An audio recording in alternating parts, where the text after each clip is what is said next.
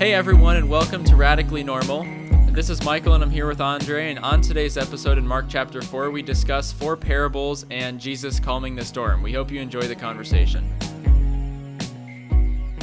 What's up, guys? This is Andre, and I'm actually really excited for today's episode because it is guaranteed that it will work on our first try. And how do I know that? We're using a better app this time. The Zoom is actually recording, so it's gonna be great, and I'm pumped. and you know, Mike, I hope I hope you're doing well too. But you know, speaking of um, our technical difficulties from last time, I, I remember that one of our first recordings that actually didn't make it on to the actual episode. We were talking a little bit about, you know, uh, like kind of what we had learned from studying Mark so far, a little bit, uh, maybe like what was going on in our lives right now that um, potentially is application. And I remember we had talked about, um, we both had given answers, and you know, I kind of wanted to like go back to that a little bit.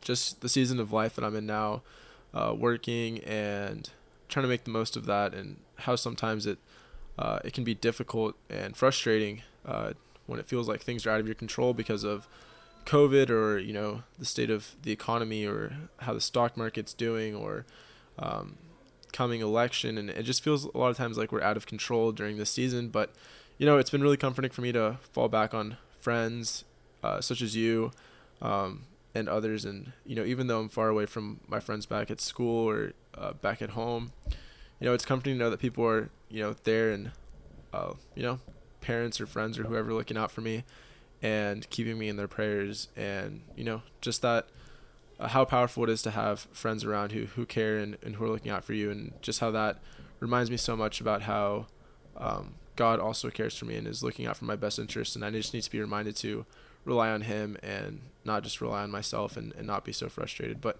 I just wanted to say that, and it was something that didn't make it didn't make the the cut last time, and, and wanted to bring it up to intro today's episode. We are having a little bit of technical difficulty on my end. Uh, however, I did catch a, um, uh, a bit of that. Uh, yeah, I think it, I think it's really interesting. Um, I think when we were talking about that, and we actually ended up deleting that recording due to many more technical difficulties, it, uh, it, it really just stuck out to me. Uh, just what you said, even though you're in a different place and doing something different between your internship versus school, and how it still lined up with where I'm at, which is all about like prayer and uh, friendships and stuff, and uh, just uh, people people being there for you, not necessarily in terms of, of just checking in, but really doing life with you, uh, walking in uh, discipleship, and uh, being a part of the local body and serving. That that just really stands out to me, and uh, I'm really glad that God has pointed that uh, the importance of the local church out to me, uh, given that this is my last year here in Norman, and my church just does such a great job of discipleship in the local body, and now today actually because technical difficulties are still in my mind uh, today and tomorrow at uh, for when we're recording this our our school is shut down here at OU due to um, an ice storm. And so a lot of people are locked inside or uh, just staying inside even more than even more so than before due to lockdowns because of the ice and uh, either way, like when I sit in my room and I just look around at the books and uh, I, I get to dive into Mark and to record with Andre tonight, I'm just super thankful. Yeah, for sure, man. And you know, it's been it's been really nice getting to work on a bunch of new stuff for for the podcast, and you know, it's given us opportunity to talk every couple nights at the very least. It's been a good time, and you know, it's kind of crazy that your online school is getting is getting canceled because of snow. I mean, it's honestly just crazy how, how that kind of stuff could even happen. Well, so yeah, so like Andre is saying, they canceled Zoom classes after saying no in cla- in person classes due to ice, and we all thought that was a really lame excuse because why would they cancel Zoom classes? Because you can do that remotely, obviously. But then, and their reasoning was due to p- potential power outages. But today, uh, our power went out for 30 minutes. But pretty much everyone else I know, their houses, anyone who lives in a house in particular, their their power was out for at least a few hours. And I have friends that are driving back home tonight so that they can access power from where they are because their their heat is still out and their uh, power is still out. So uh, actually turned out that OU was right about all that. Oh wow, that's that's kind of crazy. I didn't I didn't hear about that part, but I mean, I guess they made the right call. Um, that's it's kind of crazy. I don't think it's it's ever snowed at uh, Georgia Tech since I've been there. I think freshman year we had a we had a snow scare and ended up being like 75 degrees that day and people were outside playing playing volleyball shirtless because we had no school. It's super Kind of crazy though, but Go ahead. no, no, you go ahead. Oh, I was just gonna say it's super funny uh, to talk to people like friends that we have in like in Michigan or in the Northeast, and uh, just send them a picture, and it'll be like you know maybe an inch of snow and like a little bit of slushy ice on the road, and we're all canceled school and everything, and they're like you're you're shut down for that. You don't have class for that. That's our everyday. So it's crazy the geographical difference and the difference uh, that that the weather has on attending school. Oh yeah, those those guys up up north take take their uh, school a little more seriously. They go through through, through anything. but you know, um, moving into uh, Mark for today, we're going through chapter four. Um, I think we're both really excited about about the all the parables we're gonna get to talk about, and and then at the end, uh, when Jesus calms the storm, we both have some some good points about that, but. Um, start off uh, thinking about like what what a parable is and you know the mystery behind it and why jesus used parables i think it's important to talk a little bit about it um, specifically you know um, there were stories more attuned to the time and the people who were listening um, they would have made sense of these stories despite some of them seeming a little a little For weird sure. or, or not not super um, in tune with what like we experience these days but back then these stories would have been super uh, relevant to the things that everyday people were going through or experiencing uh, economically or in terms of uh, how they um, like got their food or interacted with people or the animals that they saw or whatever situation was it would it was super in tune with what the, what their situation was and what they were going through. And um, it's very clear that these stories at a base level made sense to them in the sense of like they they got uh, the you know the gist of, of what was what was being said despite maybe not understanding uh, the depths of of what Jesus was trying to understand to them uh, explain to them on a more uh, deep and spiritual level. Um, but you know do you have anything about parables uh, before we we jump into chapter four Yeah, just real quick, I love what you said about uh, how they use everyday imagery, especially because it's really weird for us, like a mustard seed. Like, come on, you couldn't have used anything that we can relate to, like social media. But again, for their time, it was uh, they would have understood everything. Uh, however, just because it was using everyday imagery doesn't mean understanding would be evident. You see all the time that even the disciples don't understand what's going on. So understanding is not evident right away, and uh, just to define a parable is a, a simple story that depicts a truth, and that's what how Jesus uses them.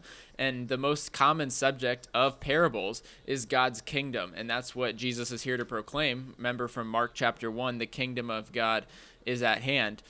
And so it's actually interesting as we jump into the first parable of the sower uh, and and then we and then we look at in verse 10 how Jesus is going to explain the purpose of parables. In verse 10 he, or in verse 11 he says to you has been given the secret of the kingdom. So we see here that parables just like other things uh, that Jesus is teaching us tell us that knowledge of God is given to us. So it's not something that we seek out or we obtain even if we do have books or podcasts or something. Knowledge of God is given to us by God through uh, Jesus by the power of His Spirit. So we can be thankful knowing that our knowledge of God and the kingdom is given to us. And parables uh, often depict that. Do you want to jump into the first one? Yeah, for sure. And um, yeah, let's jump into the first one. Maybe another point to bring up is, and maybe this will be discussed a little bit more as, as we go along, but um, you know, the idea of you know why did Jesus use parables versus just you know flat out uh, just telling people the gospel. Um, I think it's that's like a very interesting uh, question to to think about. Um, but like you said, diving into the first one, uh, we see again that there's a large crowd as we've seen in the past, and we see that Jesus is is talking to all these people gathered around them, and, and he begins to talk about the parable of the sower, and um, specifically, um, like many different um, paths which could happen uh, in terms of, of the sower um, and what all these potentially represent. Yeah, for sure. So we so I think that it, this is actually a really nice parable that that kicks off here first in Mark. Uh, and this is pretty early in Mark, whereas in Matthew the parallel passage I think is chapter 13 of Matthew, but in Mark it's it's closer to the beginning.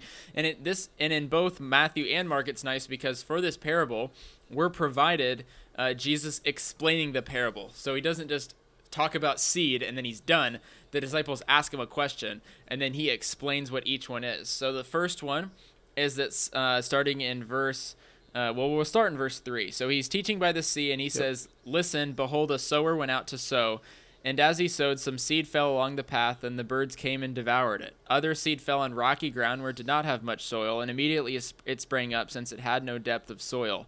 And when the sun rose, it was scorched, since it had no root, it withered away. Other seed fell among thorns, and the thorns grew up and choked it, and it yielded no grain. And other seeds fell into good soil and produced grain, growing up and increasing and yielding thirty-fold and sixty-fold and a hundredfold. And Jesus, he said, He who has ears to hear, let him hear. So exactly, and yeah, go ahead. Yeah, and and you know, so there's just it's a it's a very simple um, idea of, of seeds in, in different four different places where, where they could land and, and what those results are. To people listening, um, this might to them just you know indicate, um, you know, I just I that depending on where seeds fall, there you'll have different results. That makes sense. Uh, you obviously want your seeds to to uh, fall or be placed in a place with good soil, uh, so they can produce grain, and so you can then collect their grain, eat it, make money, and the implication is you want to be the good seed. Um, but looking at it on more of a level of, of what Jesus was trying to teach them, what do you see here? So I see, I think, well, I think that it's easy to see based on the lens of reading verses 10 through 20, which obviously we're not going to just read straight through uh, on here. But it's worth reading to help us interpret because Jesus interprets it for us. I think it's clear, or my personal opinion is that Jesus is the one sowing the seed. Jesus is the sower, or Jesus through us or through his people that's proclaiming the word. But the word is being proclaimed, and who proclaims the word is Jesus. So I see Jesus as the sower first. I think that that's the person who's doing the action first, who sows the word. And then there's four these four groups of people. And so just looking from verses I want to go back to verses 10 through 12, but real quick, so from verses 14 to 20 we get an explanation. The ones along the path, that's where Satan just takes the word away immediately. Uh, for the next ones on rocky ground, that's who that's the people who receive the word of Christ with joy and then they endure for a little while, but tribulation basically crushes their faith. They fall away. The third one is that they hear the word, but their faith or their potential faith is choked out by the riches of the world and their desires for other things that don't uh, align with the gospel. And that the fourth one is the one who hears the word of Christ, receives it with joy, and endures and bears fruit. And uh, I think that it's possible, possible that Paul in Galatians 5, when he says the fruit of the Spirit, is referring back to this. Your fruit is the fruit of the Spirit and uh, your work for the kingdom of Christ. So, what would you add to that? No, that's that's a really good connection. I didn't really think of that. Um, no, I mean, but that that does make sense because you know it, it it. There's a there's a part where it talks about how in a certain situation uh, it becomes unfruitful. So it makes sense to connect that to the the fruit of the spirit and and being fruitful.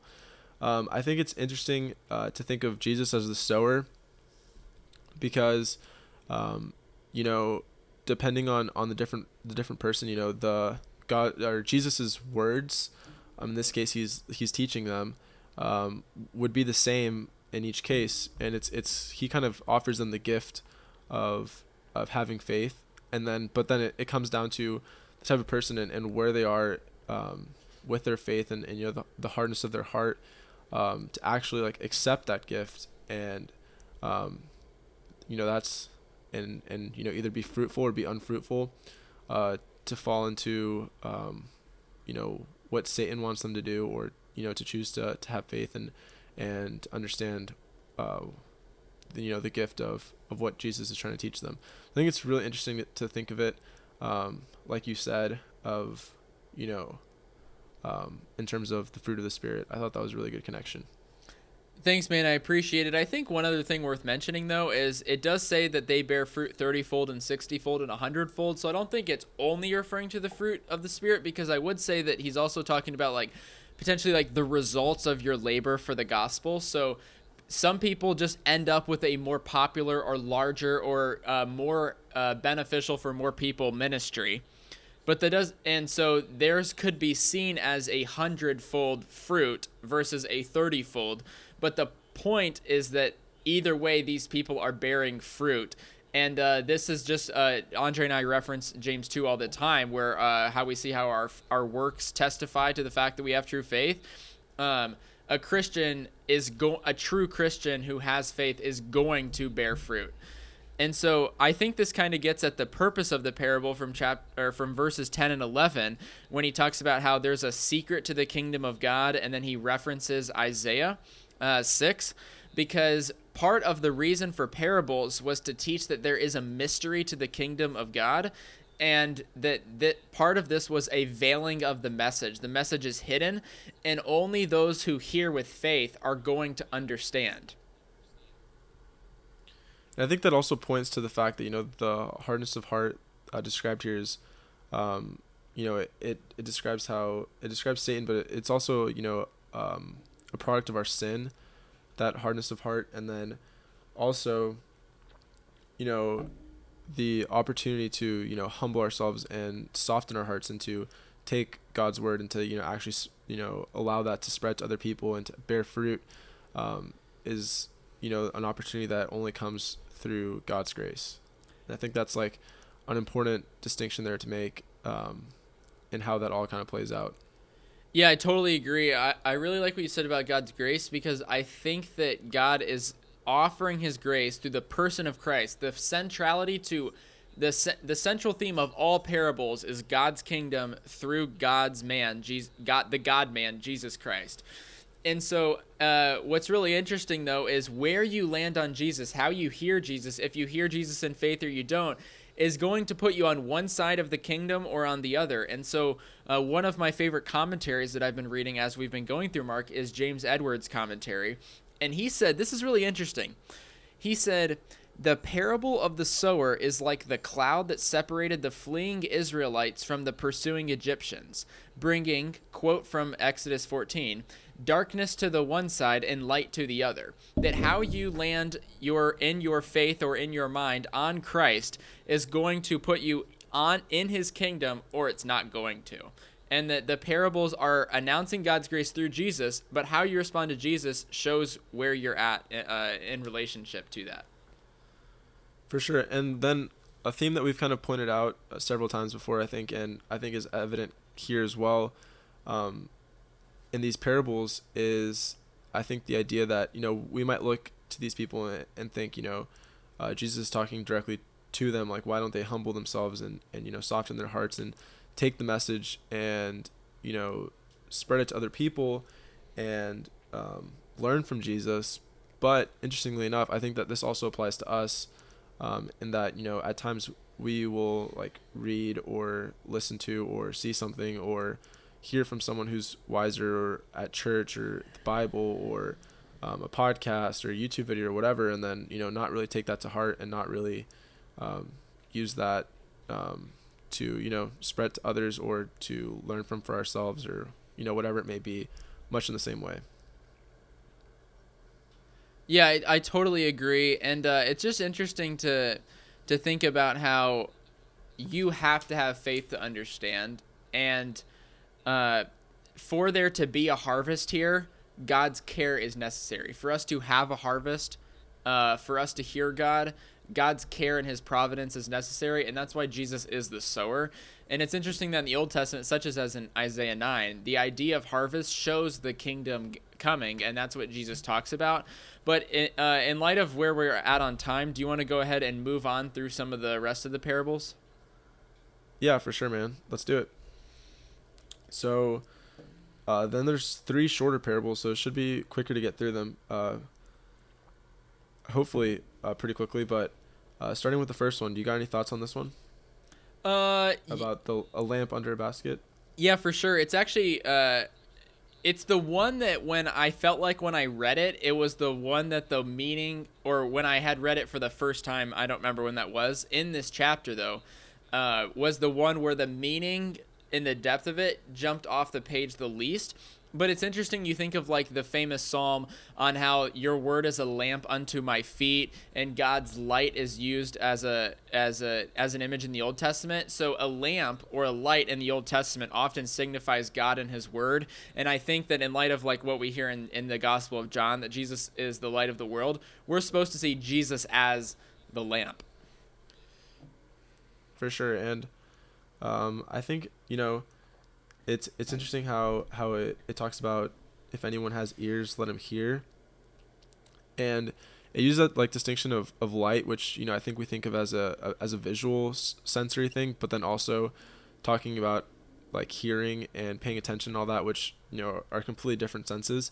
I think i thought that was just very interesting because um like like you said jesus represented as as the light but then also like it's talking about you know listen to what he has to say and pay attention to it and like absorb it read it etc um, i think that i think that was like very interesting and and i don't know it was very um, very interesting to think about how like the different senses kind of play together Yeah, for sure. Uh, it is interesting how like the conclusion to the to the parable in verse 25 is essentially saying like if you have you're going to get more. If you don't have, you're going to get less. And so like the more we're hearing in faith to connect to the previous parable, the more of the kingdom we're going to get. And uh, but however, what's notice noteworthy about the kingdom of God is that in verse 22, it's mostly hidden.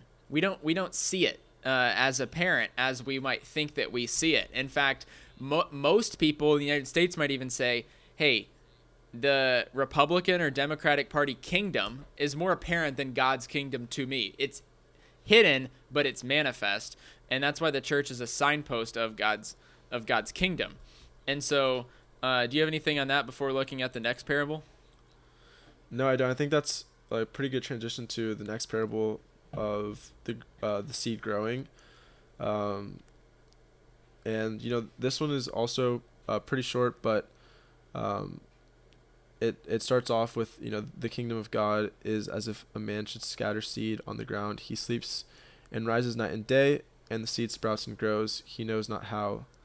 Um, and you know, uh, it goes on to um, kind of describe how uh, you know the work happens, and then um, eventually like it produces fruit, and then you know the man goes and harvests it, and that kind of to me like describes how you know we, we put in the work and, and we don't really know how it happens but it's because of you know god working through us and then we get to see the fruits of that and that is you know us spreading his word to other people and kind of from the first parable you know seeing that fruit 30 fold 60 fold and 100 fold Yeah, I totally agree. But what's interesting though is that how the man's effort comes in verse 29. The the start of the work is in verse 27.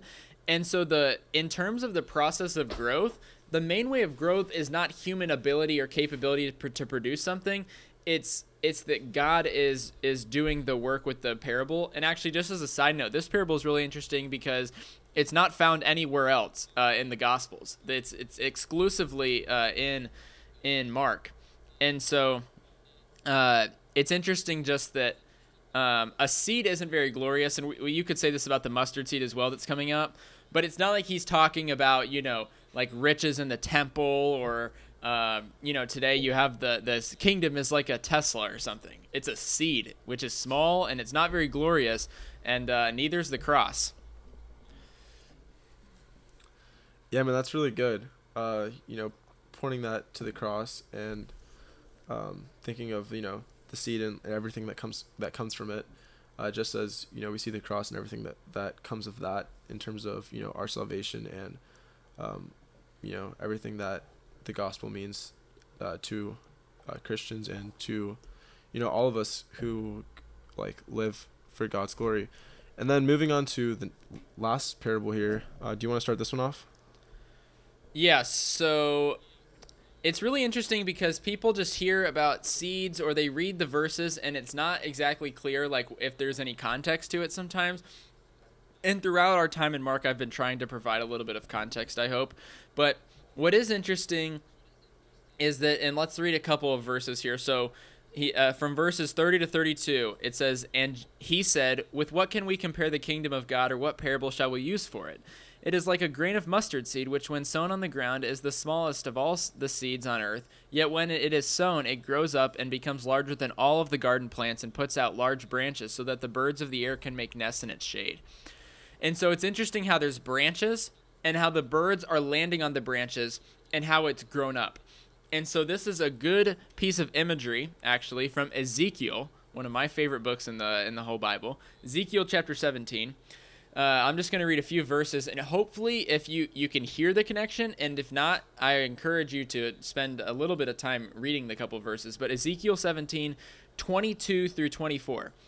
Thus says the Lord God, I myself will take a sprig from the lofty top of the cedar and will set it out. I will break off from the topmost of its young twigs a tender one, and I myself will plant it on a high and lofty mountain. On the mountain height of Israel will I plant it, and that it may bear branches and produce fruit and become a noble cedar, and under it will dwell every kind of bird. In the shade of its branches, birds of every sort will nest. And all the trees of the field shall know that I am the Lord. I will bring the low the high tree, and make high the low tree, dry up the green tree, and make dry the the uh, make the dry tree flourish. I am the Lord. I have spoken and will do it. So he's saying, and the birds are representing uh, all the nations, how all the nations are flooding to this tree, and it's showing that the in, in Ezekiel 17, God is showing the restoration of His kingdom. Uh, and so we see the birds as the nations, the inclusion of the Gentiles. We see all of the nations flooding to Christ. We see all of the nations included in this kingdom. And so this this idea of all the birds resting here is uh, imagery from Ezekiel 17.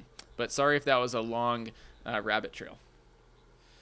No, that was really good, and I don't have much more to add to what you just said, which was really great. But thinking to like this last part here, where it says that uh, Jesus did not speak to them without a parable, but privately to his own disciples he explained everything.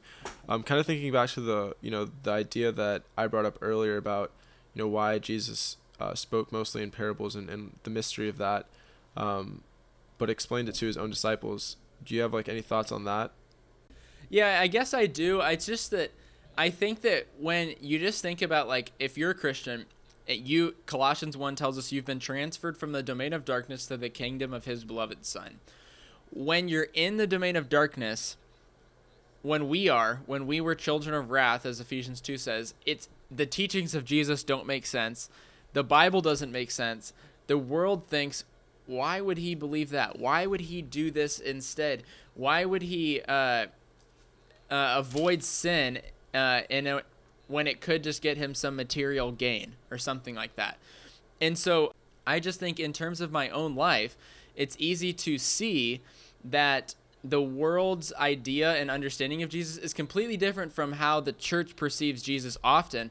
And so the when you're one of Jesus' disciples, when you're seeking after him, when God has called you as a disciple, like Jesus called his apostles, then then the mysteries of the kingdom become more evident. Uh, is that what you were going for?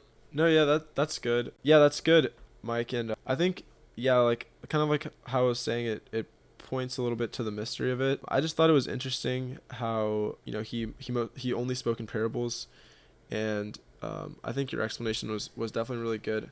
I didn't I didn't really know the answer to that question. I, I kind of just wanted to you know bring it up and, and see if you had any thoughts on it. I don't know if you have anything else on the parable of the mustard seed, or if you want to move on to the last part. No, let's go. It's a completely it's a big switch up from the parables, but kick us off. Yeah, for sure. So this is you know the classic story of the disciples and Jesus being on a boat, and then you know storm comes up. Jesus is asleep. Um, the disciples are, you know, clearly very afraid. Wake Jesus up, and then Jesus says, you know, why did you have no faith? Then he proceeds to you know calm the, the storm, stop the wind, the rain, and you know just basically just calm the storm in its entirety and show the disciples that you know he is lord over all of that and they should have had faith that you know he would have taken care of them um, through through the storm. It's a really great story. Uh, do you want to kick it off though? Yeah, let me ask you a quiz question. Putting you on the spot. when's the only time in the Gospels, and this might be easy given the context, but when's the only time in the Gospels we hear of Jesus sleeping? The only time in the Gospels? You mean like as in this story? Yeah, it's the only time in the Gospels we hear about Jesus sleeping. The only time. Like, for instance, Mark 1 alludes to the fact that Jesus got up early, but the only time we see Jesus sleeping, I'm pretty sure, is in a storm. So, the one time when everybody else is freaked out, Jesus is the one who is calm, and I think that there is something to the contrast there. Uh, but yeah, so uh, they they the disciples wanted to go to the other side, and so they get in the boat with him, and the storm arises, but he's the one that's asleep. So I, there's a contrast between the fact that everybody else is freaking out. Jesus is the one uh, that that is asleep, but he can immediately wake up uh, to to his people, saying, "Hey, there's a storm. Can you help us out?" And he just rebukes the rebukes the wind. And what's interesting is the word rebuke. Uh, I've been learning in the Greek is the same type of language he would have been using when he rebuked the evil spirits, when he rebuked the demons. So the uh, rebuking the winds and the waves is in the language of exorcism, and it echoes God's power at creation that God has power over the chaotic waters uh, that we saw that we see back in Genesis uh, chapter one verse two. And so Jesus also has power over the chaos, and just as he rebukes the evil spirits, he rebukes the uh, he rebukes the the storm. I actually saw um, someone like about this the story specifically about the instance in, in Matthew 14 where um, Jesus like walks on on the water and, and how um, you know through the storm and on all of that um, specifically in that instance when when Jesus calls on Peter to actually walk on the water and then you know he loses focus of Jesus and then begins to drown. It was interesting. I saw something about how um, a representation of how you know when we lose focus of Jesus and, and his teachings and and um, his calling for us, then you know we begin to you know falter into the waters into the storm. Um, in this instance, it was talking about how you know this kind of represented judgment um, such as like we see water represent judgment uh, with Noah and the ark and, and other instances throughout the Bible. And how then, you know, Jesus calms that. And, you know, when we call to Jesus, when, you know, we see that things aren't going, going well or um, we lose like focus of, of, of his place in, in our lives, then, you know, we call to him and then, you know, he calms the storm. He saves us from uh, drowning. Um, and I thought it was a, you know, really, really great um, depiction of Jesus' place and his relationship with us, um, his uh, role as, um, you know, you know, as you know, the discipling and teaching, especially like in these times to the disciples. It was, it was a really great, um, you know, depiction of this story that I that I came across. Yeah, I think that's really good, and I think that there's so many connections we can make with like the rest of the scripture because in Matthew we do see uh, Jesus not only rebuking or not only having that sort this power that we're seeing right here in Mark, we also see him able to walk, and then we see him enabling another disciple to walk, and uh, it's also insignif- It's also significant because of how it applies to us, because people just think about how they could potentially walk on water, you know, something potentially silly like that, but um, I do think that if you think about Colossians 1, where it says Jesus is the image of the invisible God, you think of Second Corinthians 4, I think, but I'm not positive about that one, where it says that Jesus is the image of God. And what are we all created in the image of God in Genesis 1? It's possible that if Jesus is the complete image of God in the New Testament, then it then it could be conceived or thought that true dominion over the earth as Adam and Eve or as mankind was supposed to have in Genesis 1 if we had not fallen prey to sin then we would be able to do the same thing. We would have the same dominion that the true image of God Jesus of Nazareth has. And so again that's slightly speculative because we don't we don't fully understand or we the text isn't exactly clear how Jesus is uh, doing this in relationship to his humanity. But I do think it's it's entirely possible that uh, Jesus as the image of God is doing what we could have possibly done if we had not uh, sinned in the garden. That's really interesting to think about especially how the disciples you know point out that um, they say who then is this that even the wind and the sea obey him just so shows how uh, Jesus has like dominion over all these things, the storm and, and the wind and the sea, and how all things obey him. And you know come together um, to obey him and worship him and how this points to how we should have faith in him and have faith that um, you know we see it says he calls them like asks them why they're so afraid and why they they have so little faith kind of points to you know jesus has having dominion over all these things should you know give us even more faith that you know he is going to calm the storms and he is going to you know bring pre- peace and calm uh, to situations that we may face. Yeah, and in the same, and I don't have much to add to that, but in the same way that the wind and the waves or the the physical storm that they had there, uh, Jesus has utter control over any uh, calamities or storms that that come our way, physical or otherwise. Do you have anything else? No, that's all I have. Um, but I hope you guys enjoy the discussion and see you guys again uh, on Thursday for another episode. What is it about, Michael? It is. Is this uh, is this? This is an interview coming up, isn't it? Yes, and yes. Uh, Andre knows yes. I could not be more excited uh, for this interview. but uh, yeah, thanks for joining us, everyone. In Mark chapter four, uh, next week we get to see uh, the Legion uh, group of demons run into some pigs as a couple thousand pigs die. So that'll be really interesting. Join us uh, for Mark chapter 5. Thanks. Thanks again.